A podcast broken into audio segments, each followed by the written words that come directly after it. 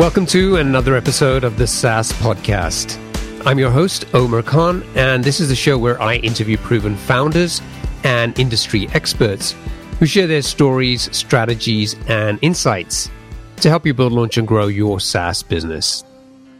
In this episode, I took to Rachel Liaw, the co founder and CEO of Fuse Inventory, a SaaS inventory planning solution that helps brands scale their supply chain. It was 2015 and Rachel had been working in the e-commerce space for a few years and she was constantly struggling with inventory management. If you didn't manage inventory correctly, you either ended up with not enough product to fulfill customer demand or too much inventory that you couldn't sell. And she realized that this wasn't a unique problem to her. It was an industry wide issue. When she started researching software solutions, all she found were outdated software products that weren't really designed for modern e-commerce businesses. And even worse, she realized that many companies were managing hundreds of millions of dollars of inventory every year in a spreadsheet. So in 2016, she and her co-founder Bridget quit their jobs and set out to build a modern SaaS solution for inventory management. In this interview, we talk about what the founders did when they realized that they'd been selling to the wrong type of customers who were going to churn and accounted for about 50% of their revenue. We explore how they've used cold email as the primary marketing tactic to find and acquire customers. And we discuss how they managed to get a 20% response rate on cold emails. We discuss how difficult it was for them as two female founders to raise funding and how they kept being told that they didn't have what it took to be successful. And we talk about Rachel's personal challenges, how she believed people who told her that she wasn't a natural leader and how she overcame those challenges. It's a great story about a SaaS startup, but I think it's an even more interesting story about an introverted female founder who faced a ton of challenges and how she overcame them and learned to believe in herself. So I really hope you enjoy it. Rachel, welcome to the show. Thanks for having me. So, what gets you out of bed every day to work on your business? What what drives or motivates you to do what you do? Yeah, great question. For me, you know, number one is actually my team. I really love my team. They are just so motivated themselves. Um, and so that really gets me excited to get up in the morning and work with them. The second thing is that we're tackling a super antiquated industry. So we're in supply chain supply chain is changing very rapidly today, but you know, a lot of the software that's out there is super out of date, It was not built for the current model of retail in mind. So we're really, you know, driven to solve a real problem that's out there. So uh, tell us about Fuse Inventory. What does the product do? Who is it for? And what's the big problem you're helping to solve? So we are inventory planning and demand forecasting software. Essentially, what that means is we help customers make sure they don't overstock and they don't stock out, so they're not buying too much or too little inventory. Um, and which basically, when you really take out the essence, is helping them manage their cash flow.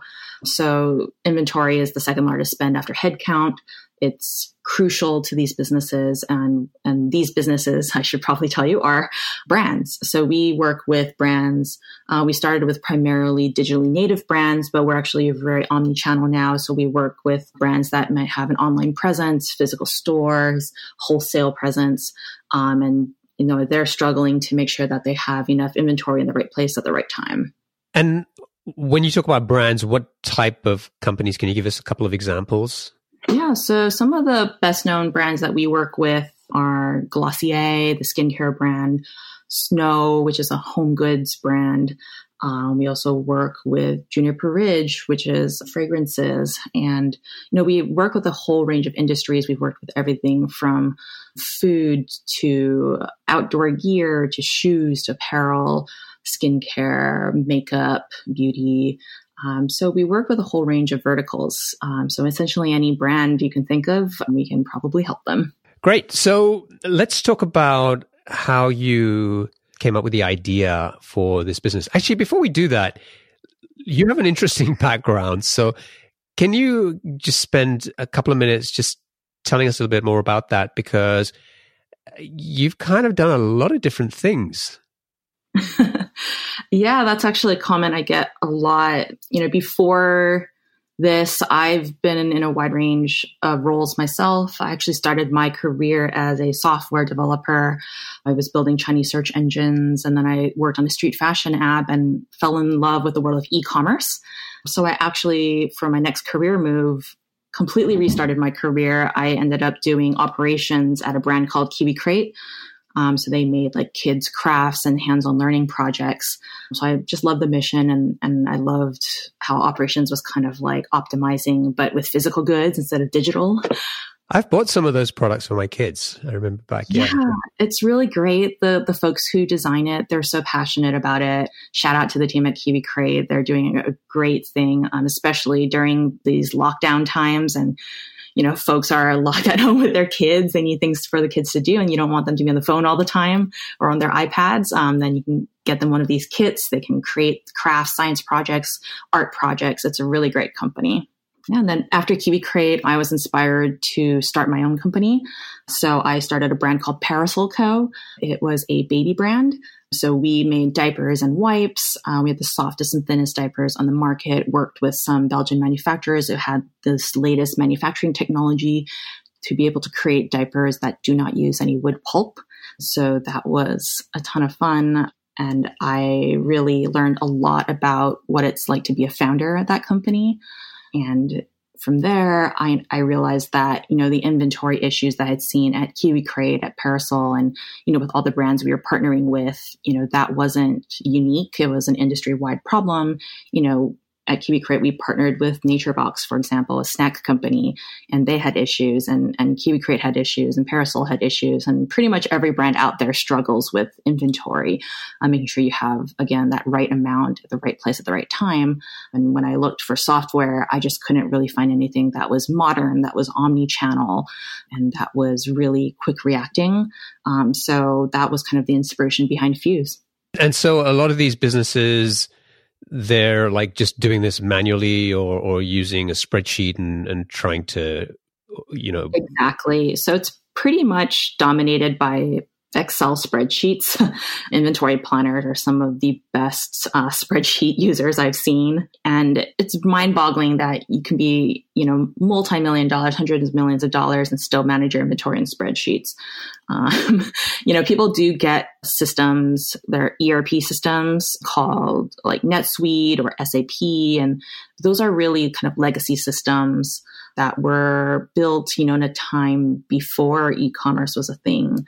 And though they have made updates, they've not really thought about it from the ground up and created something that was designed for what I see as kind of the trends in the future of retail, which are, you know, not necessarily buying one year in advance based on your designer's whims, but rather responding to data and market driven data. So, hey, we see this shirt is trending. Hey, you know, this particular product, this ingredient in our skincare is really popular right now. Why don't we capitalize on that? You know, you need shorter lead times. You need to be very proactive, not reactive. Um, and this is kind of like the new world of retail and supply chain has to catch up to that. So, you know, that is really the core of what we do is transforming the supply chain industry to be a lot more proactive rather than reactive. So, how did you get started, you and your, your co founder, Bridget? Well, we got started. I had dinner with Bridget and I convinced her to leave Google. and um, she was actually itching to do something more entrepreneurial. She had joined Google as an engineer and was actually on the Waze team. So she built out their operations and payments. And, you know, she had been promised to stay on entrepreneurial projects, but she just felt like doing her own thing was the true way to get that experience. So it was kind of a perfect fit. We had met back studying abroad in Japan and done a lot of computer science projects together when we were at school at Stanford together. So it was really kind of, we knew we wanted to work together in the future. We actually in school created a virtual closet for lazy dressers because we're both very lazy. we're like, tell us what to wear so we look stylish and don't have to think about it. so um, we knew that we were philosophically very aligned. She was really interested at how complex the inventory issue is. You know, people think that inventory is simple. You just buy it and then you sell it, but it's really a lot more complicated than that there's always fires coming up. People need to be very quick to react to fix issues that come up in their supply chain. So, you know, it was a fascinating problem and we decided to go full time in July of 2016. We actually ended up building out a working prototype of our product, signing some customers to start a beta in 2017. So early 2017, we had a beta product. By 2018, we launched our official product. And since then, we've just been continuing to build out the product based on customer feedback. So, did the two of you build the product, or, or did you hire somebody to help you? Bridget is one of those like 100x engineers. So she actually built the entire product herself before beta. Um, we had another engineer, Jason, who's amazing. He's from Tableau. He was on their data integrations and visualizations team, so perfect skill set for us. And he joined in March. Um, and we've had a few other engineers join as well. But even till today, we only have three full time engineers. And, you know, our philosophy is quality over quantity. Um, I think sometimes you get pressured by investors who have a set mindset of like how many people you should have in, in a team that builds this much product. But what we found was that we've just hired like these 100x engineers and we've been able to build all the product in house. And did you go out and try to validate the idea before you started building the product? Yeah, absolutely. I mean, I have lived through the problem myself, so I knew it was an issue and a very visceral issue.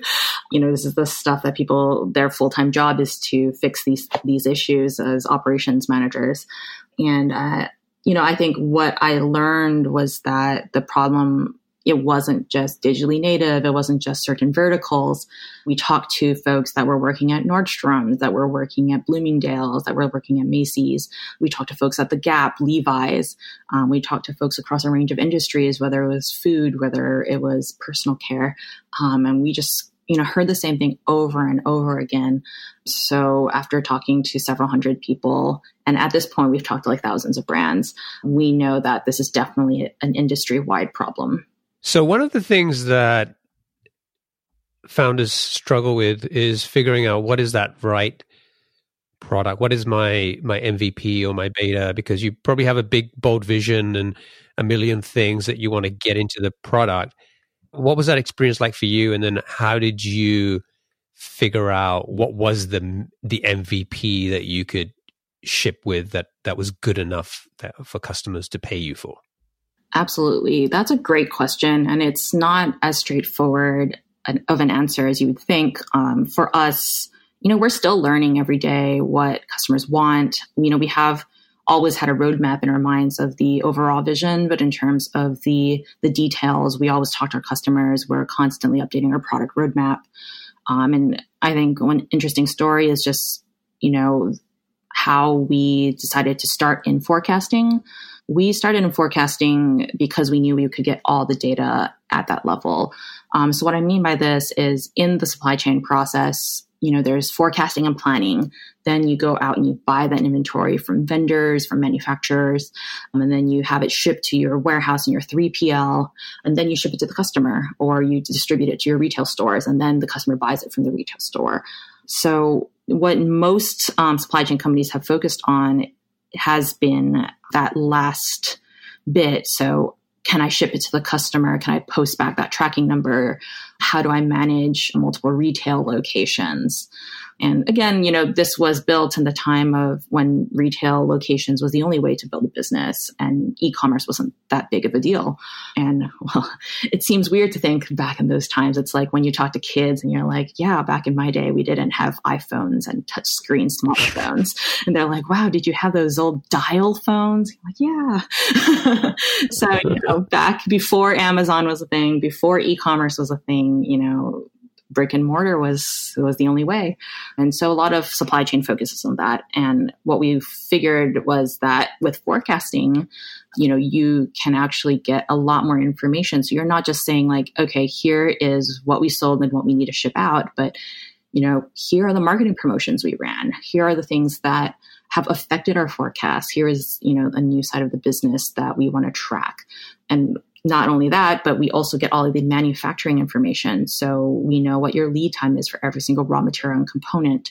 Um, we're able to know how long production takes, you know, which vendors are good or bad, because forecasting needs all of the inputs. It's really where you see the full view of the business. And so we started in forecasting, I think initially our thesis was to go in with this you know algorithmic story so when we started the company machine learning ai was like the hot keyword so we knew that for fundraising that's what we needed to go with so we went with that but you know you need to walk before you can run. And for a lot of these companies, it's like, here's a product that will allow you to run. And, and they're like, well, we want to walk first. can we actually see our forecast in like a centralized system and have it update automatically. So what we did was we had to take a step back and really focus on those integrations, building out better UI, things like that, um, rather than just hammering in like this algorithm that's going to help you. right, and and if you're going after customers who maybe are using, you know, Excel spreadsheets, they don't need an amazing SaaS product right away. They just need something better than a spreadsheet. Exactly. And at the time, it was like, we need some workflow tools, really. But, you know, before Slack and Airtable and, and these, these kind of hotter work productivity startups, it was all about machine learning and AI, and, and investors didn't want to hear like, "Hey, I'm building a workflow tool," especially if you're, you know, a female founder and they're like, they feel like you're not technical enough, even though you're very technical. And they're like, "Oh, that's such an easy product; anyone can imitate it. What's your what's your moat?"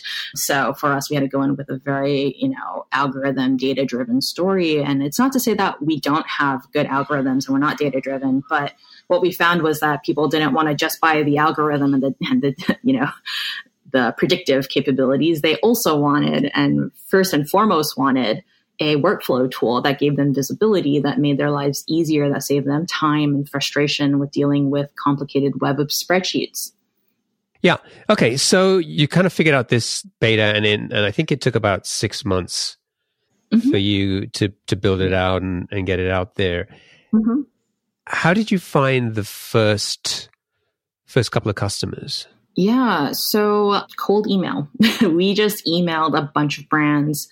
Um, we went online. We used BuiltWith to see, you know, which companies were using the top shopping carts at the time. So Shopify, Magento, Spree, BigCommerce. And then we just started emailing all the folks you know, it was a very manual process, but we just kind of guessed their emails and said, Hey, let's chat about your inventory.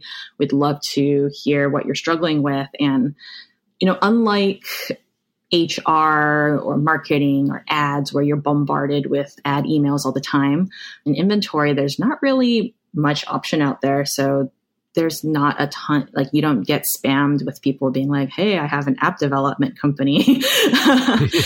You know um, so it's pretty rare to get a cold email that's like let's talk about your inventory. Let's talk about your stock outs. I notice you're out of stock or i notice you're putting a lot of things on sale did you accidentally overbuy. Let's figure out how to solve that. So we just cold emailed a whole bunch of folks and we were really surprised at the response that we got.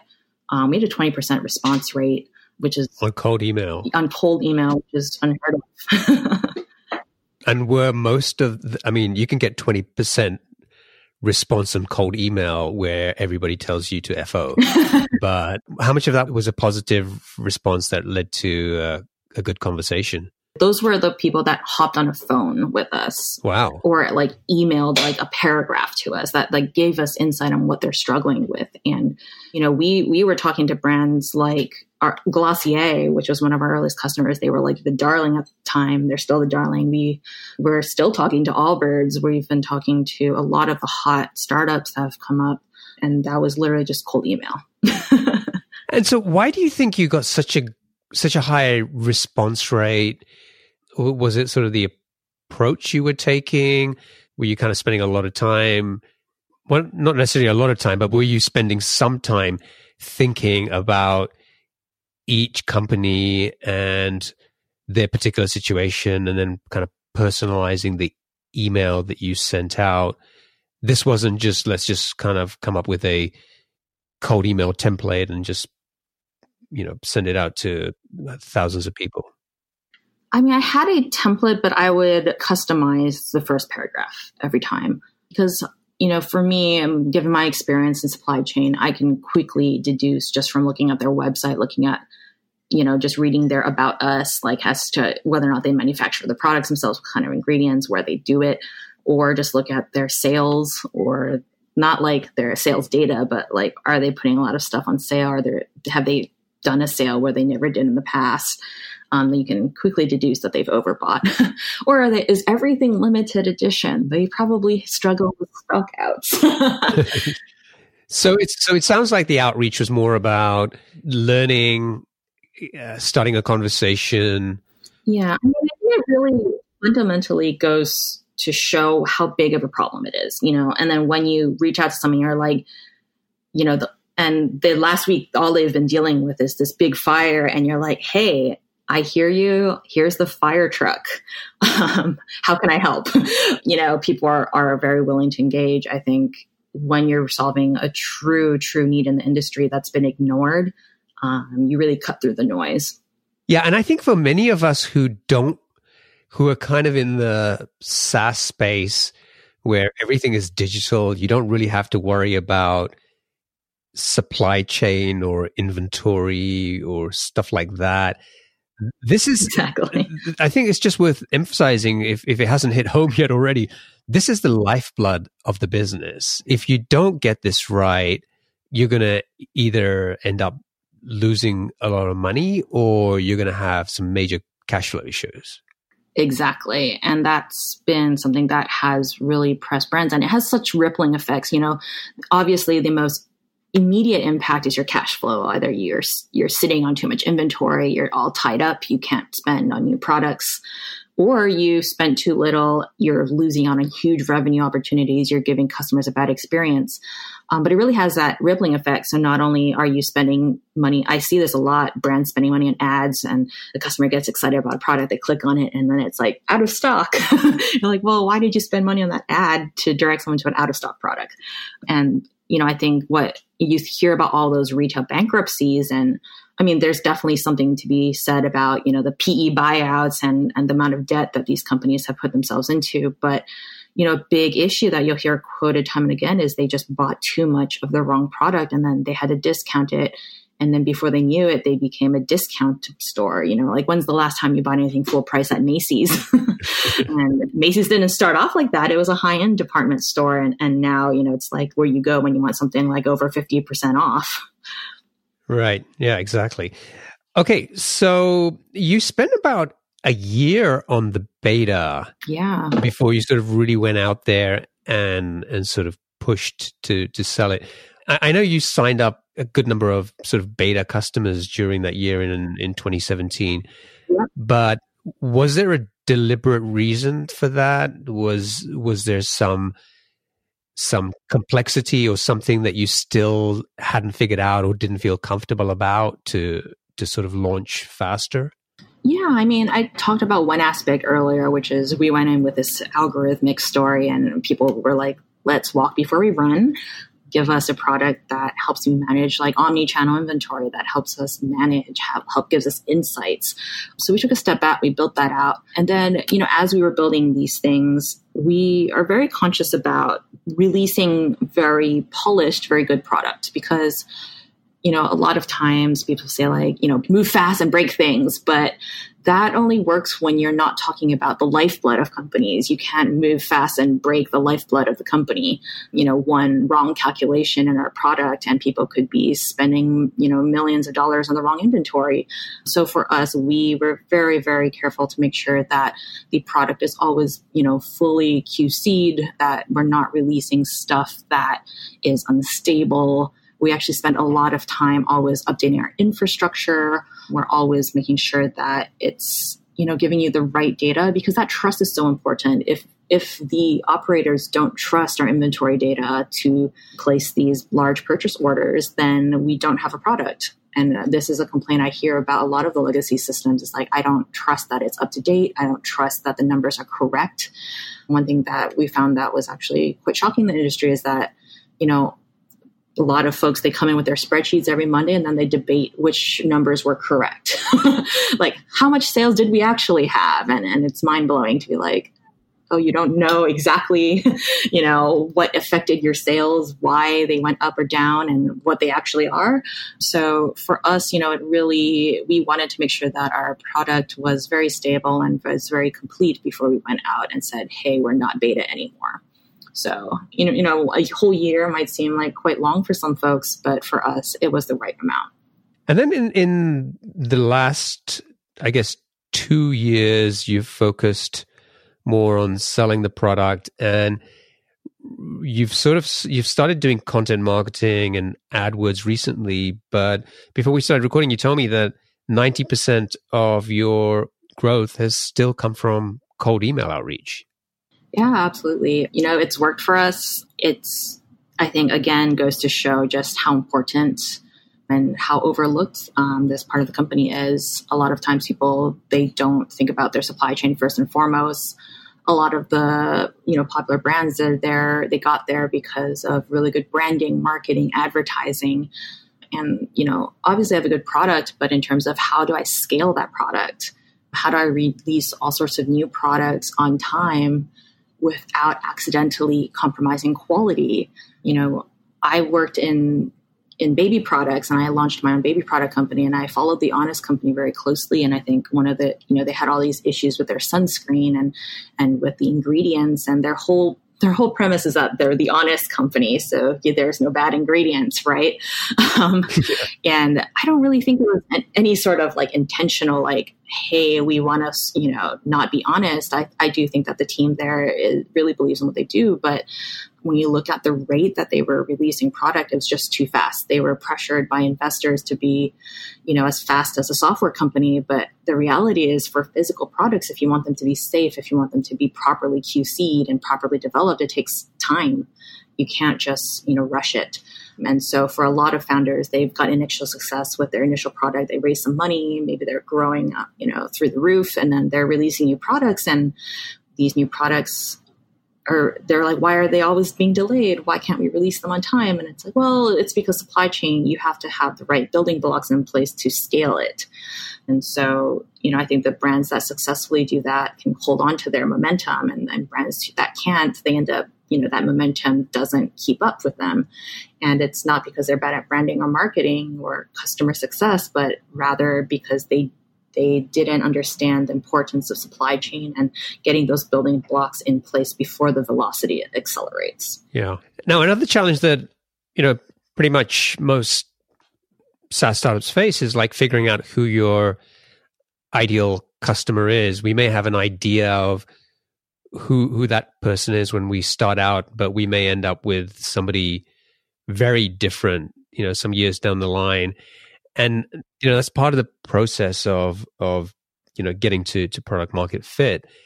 With you and with fuse inventory you were able to get to about what i understand about 500k arr taking that approach with cold email focusing on you know these brands. But then you got to a point where you realized that you maybe didn't have the right type of customers, or or maybe the, you know there were a certain segment of your customer base that really wasn't the right customer for you in the long term.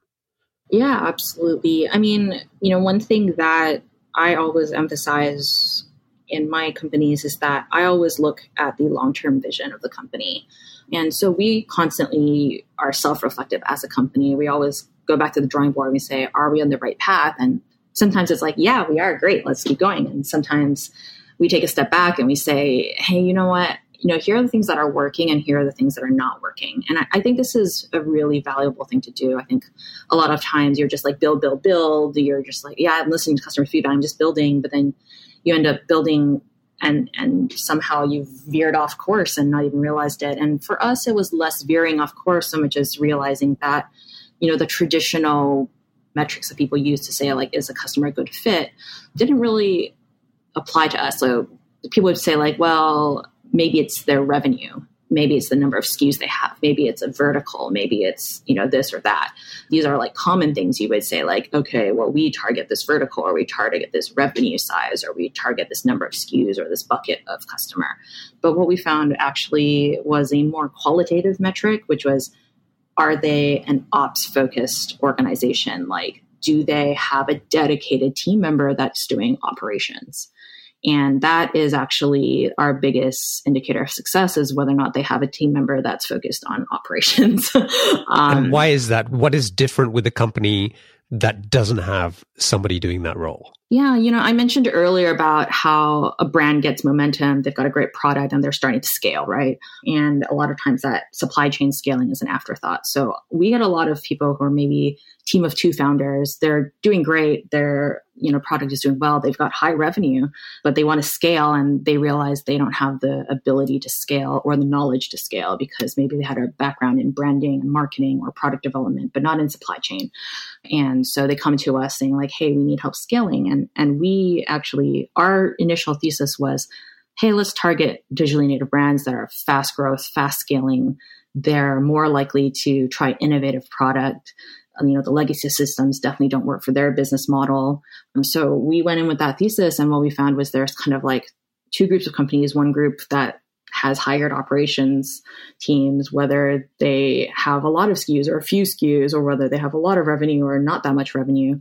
And we found that you know the people that really focus on scaling their ops team and, and that ops side of the business they find a lot of success with Fuse um, and what we found that didn't work was like a team of maybe one or two founders who was using the product themselves, who wanted this kind of like product that would replace an ops member, which is not our product. Our product requires someone to use it.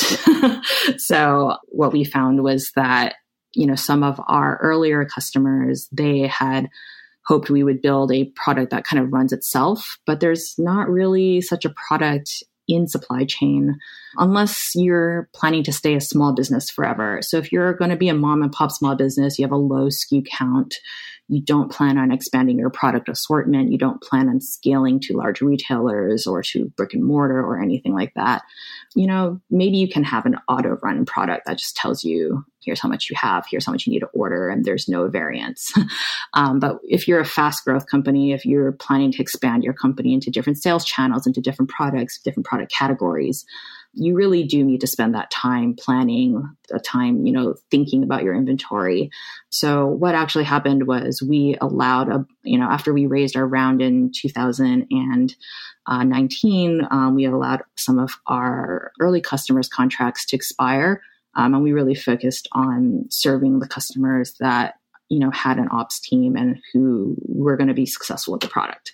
So it was kind of painful um, to watch that revenue go away but i think ultimately you know we found that in terms of how much customer success we were seeing you know they were taking up too much time and effort and requesting a completely different set of features than the customers we identified to be our long-term strategic partners. And approximately how much of your revenue was coming from these these wrong types of customers? About half. wow. So, you know, it was a big business decision for us and one that we didn't take lightly, but it, you know, I think it has been paying off. We've been able to focus more on building the features that matter to our current customers, which are those are our larger customers. And as a result, we've been able to grow our contract size as well. Um, so when we started off with beta, we were less than a thousand dollars. When we started selling a real product, we were between, you know, one to three thousand dollars a month. And now we still allow some ops focused teams that are smaller to start with the product at a thousand dollars, but the majority of our contracts are now three to five thousand dollars a month. And how do you sell it? Do you get customers to sign some type of annual contract, or they just pay a monthly recurring fee and they can cancel at any time? What what's the sort of the model that works for you? It's an annual contract, but we allow them to pay monthly and we actually price on the number of channels that they're forecasting for. So whether or not you have e-commerce or a retail shop or a wholesale account, multiple wholesale accounts means more channels and then the order volume within the channel. So if it's just you know you're testing out a retail location you don't have a high order volume it'll be a low charge. But if it's your you know your bread and butter system with a huge inventory volume and we're bringing a lot of value add to that channel um, we charge more so it's it kind of waxes and wanes uh, based on how the business is doing. Because if you decide to axe some of your channels, then it'll go down, and if you grow your business, it'll go up. So it really scales with the business, and it always comes down to you know less than 0.1 percent of their revenue. So we feel like we we give a lot of value add while not being you know too taxing on these companies.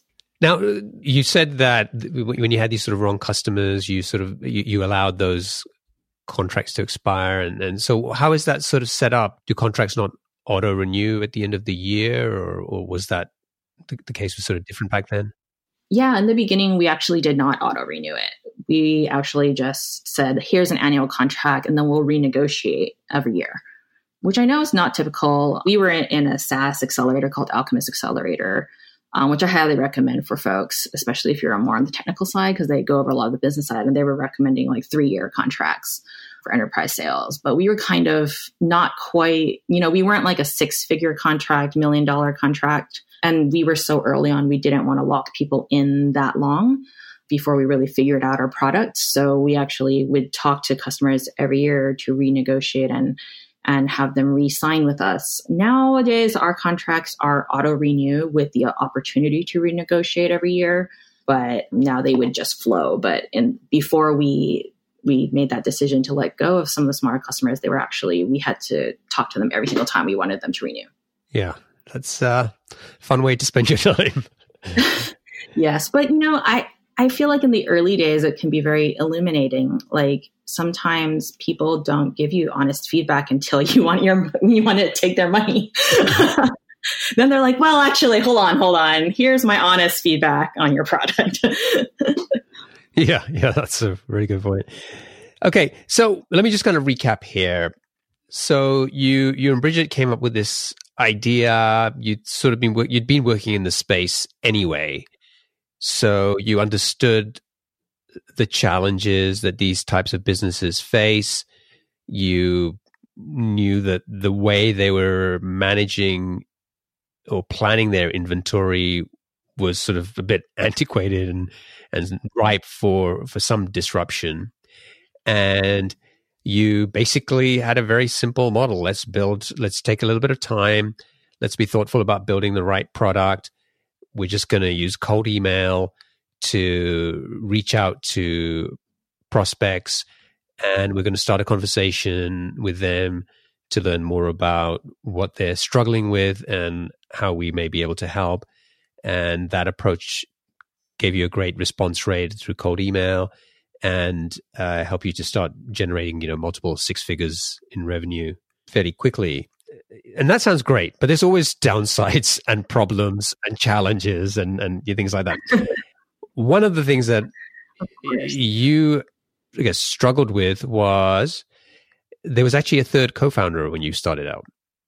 Yes, you know, I think this is something that a lot of startups don't talk about and something that I noticed, you know, I'm in a lot of female founder forums and groups and and I see a lot of pressure, you know, to get co-founders. And one thing I learned myself, you know, I thought I had thought I was pretty confident, you know, before starting Fuse, but one of the things I had always not wanted to deal with was fundraising. And I was like, honestly, I just didn't seem very interested in learning how to be good at fundraising. Um, it wasn't something that I personally was interested in. I wanted to be a product builder. I wanted to be in the operations side of things. And so I had a third co-founder and she was like, I want to do the fundraising. I want to do the sales. I want to be the face of the company. And I was like, great. I hate being the face. right. I like to be like, the, you know, behind the scenes shadow team. um, and, you know, we initially started working together because I thought that was a great you know skill set. Um, she had gone to Stanford Business School, um, and she you know had all the right credentials on paper. And one thing I and you know we talked about values and things like that. We interviewed each other before we started working together, but you know one of the things I find is that when you're a founder, you know sometimes you have to make really tough decisions. well, you know, I talked about how we made the decision to let some of our customers phase out and, and hurt our ARR. And one of the hardest decisions we had to make was parting ways with this co-founder. And, you know, I won't dive into the details of of what happened, but you know, when you're a first time founder, it can be really stressful to make these big decisions. And, you know, you have to hire people, you have to fire people, you have to decide to not take money from people or to not go to market sometimes. Sometimes deciding not to take action is the hardest thing. And, you know, like I said, we were in beta for a long time. And we had to keep saying like, you know, the timing's not right. The timing's not right. You have to be able to face investor pressure. You have to be able to face, you know, like frustrations with customers as you're building out this product. You have to hear no like a thousand times, a hundred times, a thousand times, like over and over again. Um, and I think as a first time founder, you know, that was a lot of pressure for her. And, you know, we decided to part ways in October. And it was really difficult because she had originally done a lot of the fundraising. So we actually ended up giving a portion of our capital back to some investors, including our uh, a large investor um, in the company. And that actually, you know, was really difficult Ouch. for us. I mean, I can't emphasize we had to give like hundreds of thousands of dollars away and for a young company with only a pre-seed round that was very painful and I had to learn how to fundraise. and, you know, it was definitely, it's not something that comes naturally to me. I'm an introvert. I'm not like this, like, charismatic Steve Jobs alpha male that like goes out there and charms everyone. And also it's two female founders, minority stereotype of Asian women is that they're very meek and submissive and you know, and I am half technical. My other co-founder is very technical. So we got a lot of questions of like, well, how are you going to sell? How are you going to lead the company? How are you going to, you know, ensure the growth of this company? And so it was very difficult um, to kind of recover from that time and to raise our next round, really. And you sort of got through that, and you've you've raised what total three million to date now.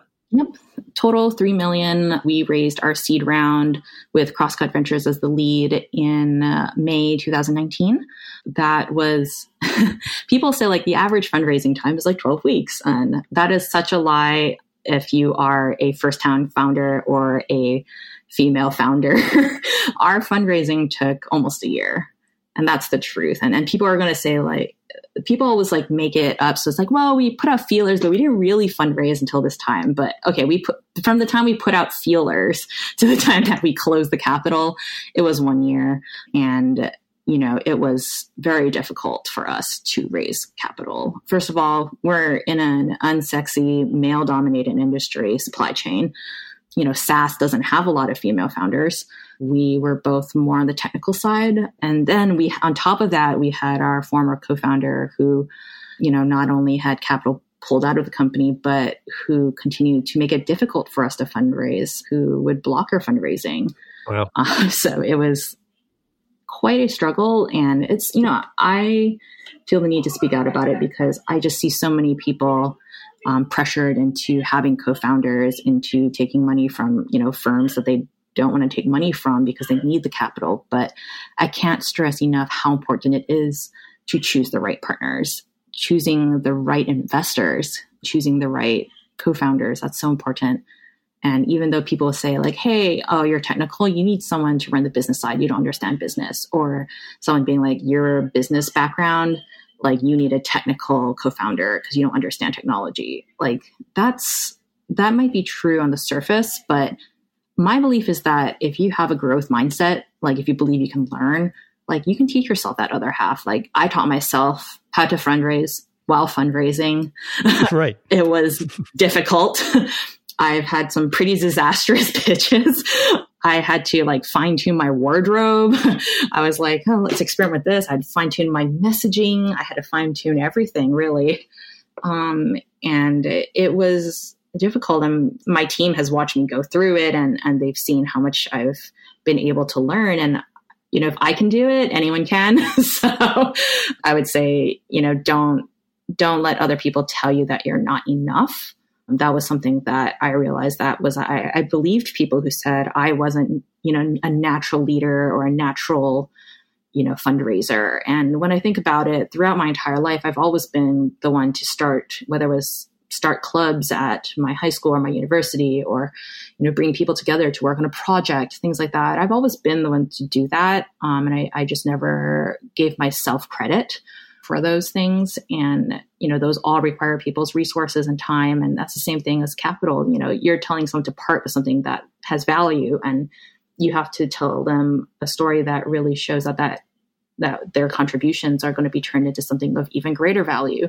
And that's a skill set that you can learn. It's not like you have to be born with charisma. you know, you can you can fine tune yourself and learn and and grow. Yeah, I think that that message is is really inspirational and I think it will resonate with a lot of people whether they're male or female and and maybe feel that they don't have all it takes to do all the things that people tell them they should be able to do as a founder. Yeah. I mean, I talk to a lot of, I love helping founders out, especially female founders, but I've also helped, you know, male founders out. And, you know, they all struggle the same thing of people telling them that they're not enough and telling them that they need to find partners. They need to find someone to fix their deficiencies. And I think, I mean, I think that recognizing you have deficiencies is very important. Recognizing your weaknesses and working on them actively is very important. You can't just be like, hey, no, I have no weaknesses. I'm just amazing. I don't need to work on anything. I don't think that's the right mentality either. But recognizing that you have a weakness and finding the right people to help you learn and grow and, and supplant that, that's great. But it doesn't mean that you can never overcome those weaknesses and you must partner with somebody to overcome that weakness. Yeah, I would say it's challenging enough for any founder to make that leap and to grow and to get out of their comfort zone and learn those new skills. But that thing you said a minute ago about feeling like you're not good enough, they're not good enough.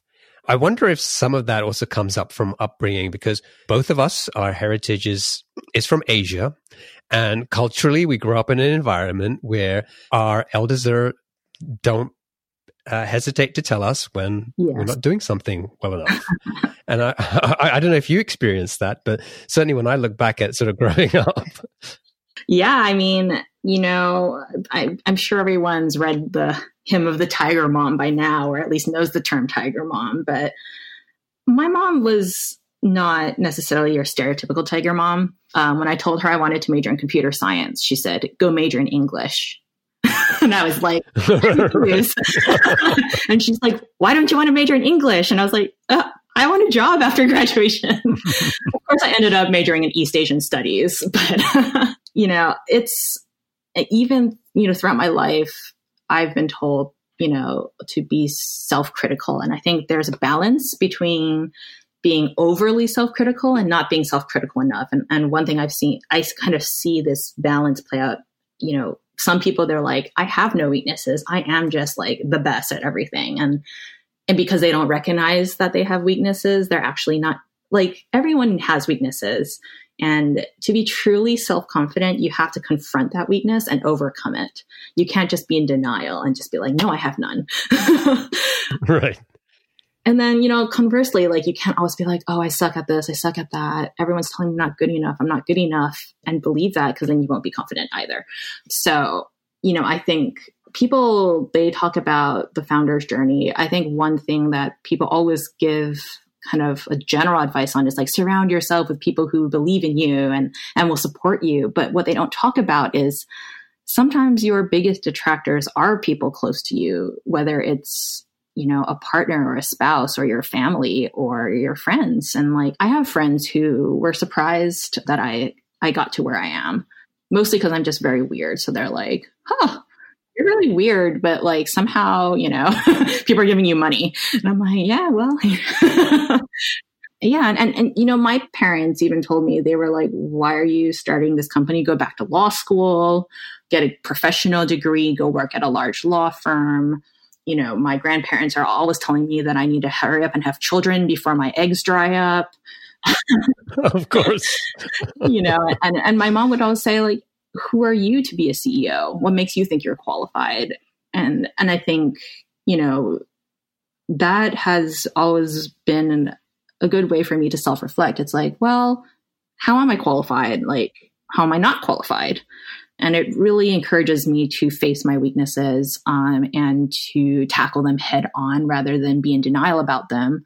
And then, you know, if I can justify it to myself why I'm qualified, then I become confident. If I can't justify it to myself why I'm qualified, then how can I justify to other people, right?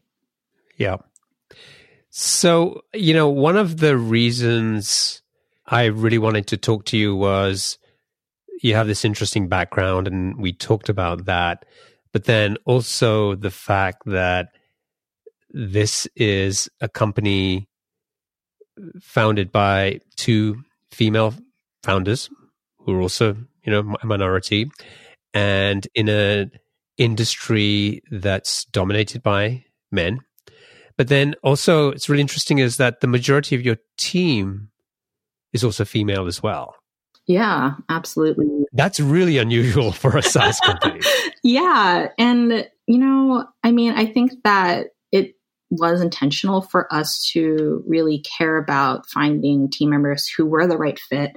And, you know, like I said, my team is what gets me up in the morning. They're all amazing individuals. They all have just such great not only professional experience but personal experience as well and i really believe that like I have a lot of grit and resilience, and it's built through a lot of, you know, suffering and and and overcoming that and becoming stronger. And I really I look for that in team members. I look for people who are self driven, who are not motivated necessarily by external things like titles, but really motivated by internal things like pride in their work. And you know, part of that is like I try to look at what life experiences people have gone through. And I think just somehow it ends up being a lot of women, a lot of minorities have been, you know, they've faced bias in their careers, they've had to overcome it, they've become stronger, they've got a lot of and resilience. And, you know, that's really, I hired the most qualified people and they all happen to be, you know,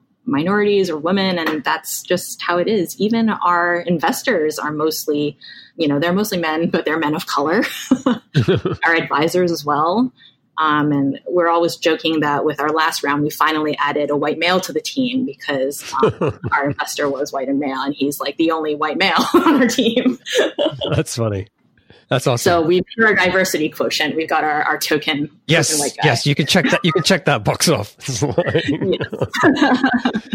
Great. Okay. On that note, I think we should wrap up and move on to the lightning round. So uh, I'm going to ask you seven quick fire questions. Just try to answer them as quickly as you can.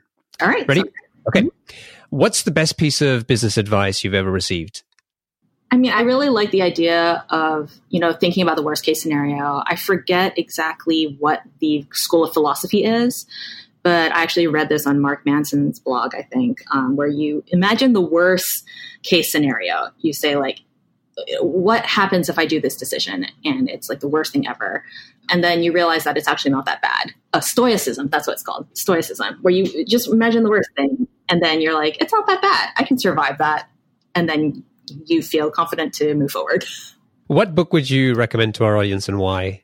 I really like The Alchemist by Paulo Coelho. It's like an allegory, and I love literature, so I love interpreting in many ways.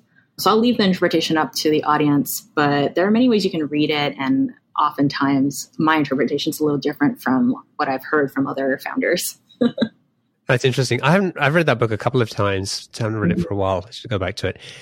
What's one attribute or characteristic in your mind of a successful founder? I mean, I think it's been said over and over again, but resilience, grit, being able to survive like anything that's thrown your way, because it will be thrown your way. What's your favorite personal productivity tool or habit? I like to actually just garden. Like I just turn things off. I go to my balcony, I get some sunshine, especially now while everyone's stuck at home. I like to just kind of breathe some fresh air, take a walk. I think people really underestimate how how much creativity you can have when you just step away and step back from things. Do people still walk in LA? They do. There's a lot of joggers. You know, you got to keep your your um, figure for when it opens up. I, I, remember a friend of mine went to uh, he he went to LA for the first time, and I don't know where he was walking, but taxis kept on pulling over to pick him up because they kind of were like, "Why are you walking down there. But yeah, it, it's true. People here like they're like, "Wait, I have to walk more than like one block. I'm just going to drive." but then they love like jogging. It's it's bizarre. What's a new or crazy business idea you'd love to pursue if you had the extra time? You know, I really love creating new physical products too. Like, I really enjoy that process the branding, the creative process. So, if I could start like a side business, I would probably start another, like maybe a CPG company. Yeah. Oh, what's an interesting or fun fact about you that most people don't know? A lot of things. Let's see you know, I've always been someone who has a wide range of interests. So if you name it, I have probably done it, including all sorts of odd side jobs, all kinds of hobbies, all kinds of activities. Yeah. What's the weirdest side job you've had? Ooh, let's see. I'll tell you one I really enjoyed. I would correct the PhD theses of foreign students. So for PhDs where English was not their first language, I would get to read all this like cutting edge like research full of like technical jargon that I would have to like make sure it was grammatically correct. Interesting. Yeah, it was just fascinating to get to read all sorts of different PhD theses, and this is like people's like life's work that they spent like you know years and years doing. um, so it was really great. I also worked in Beijing for a summer. I basically packed up my bags and just like plopped myself in Beijing, not knowing like a single person except for my cousin's ex boyfriend and my friend's mother. Because I don't have any ties in, in, mainland China. My family's from Taiwan. So I literally was like, I'm just going to go study abroad and like do an internship in China. and people might think that I speak Chinese at home, but I absolutely do not. We speak English at home. so I had to learn like on the fly while avoid getting scammed everywhere. And then what I found with my first internship, I was like writing all these like articles about how to do business in China. And I was like an undergrad and, and I didn't know anything about doing business in China. And I like these like corporations were relying on my advice. And I just found it like very scammy that they were selling my advice for like thousands and thousands of dollars. and I'm this like college student who's Googling like how to do business in China.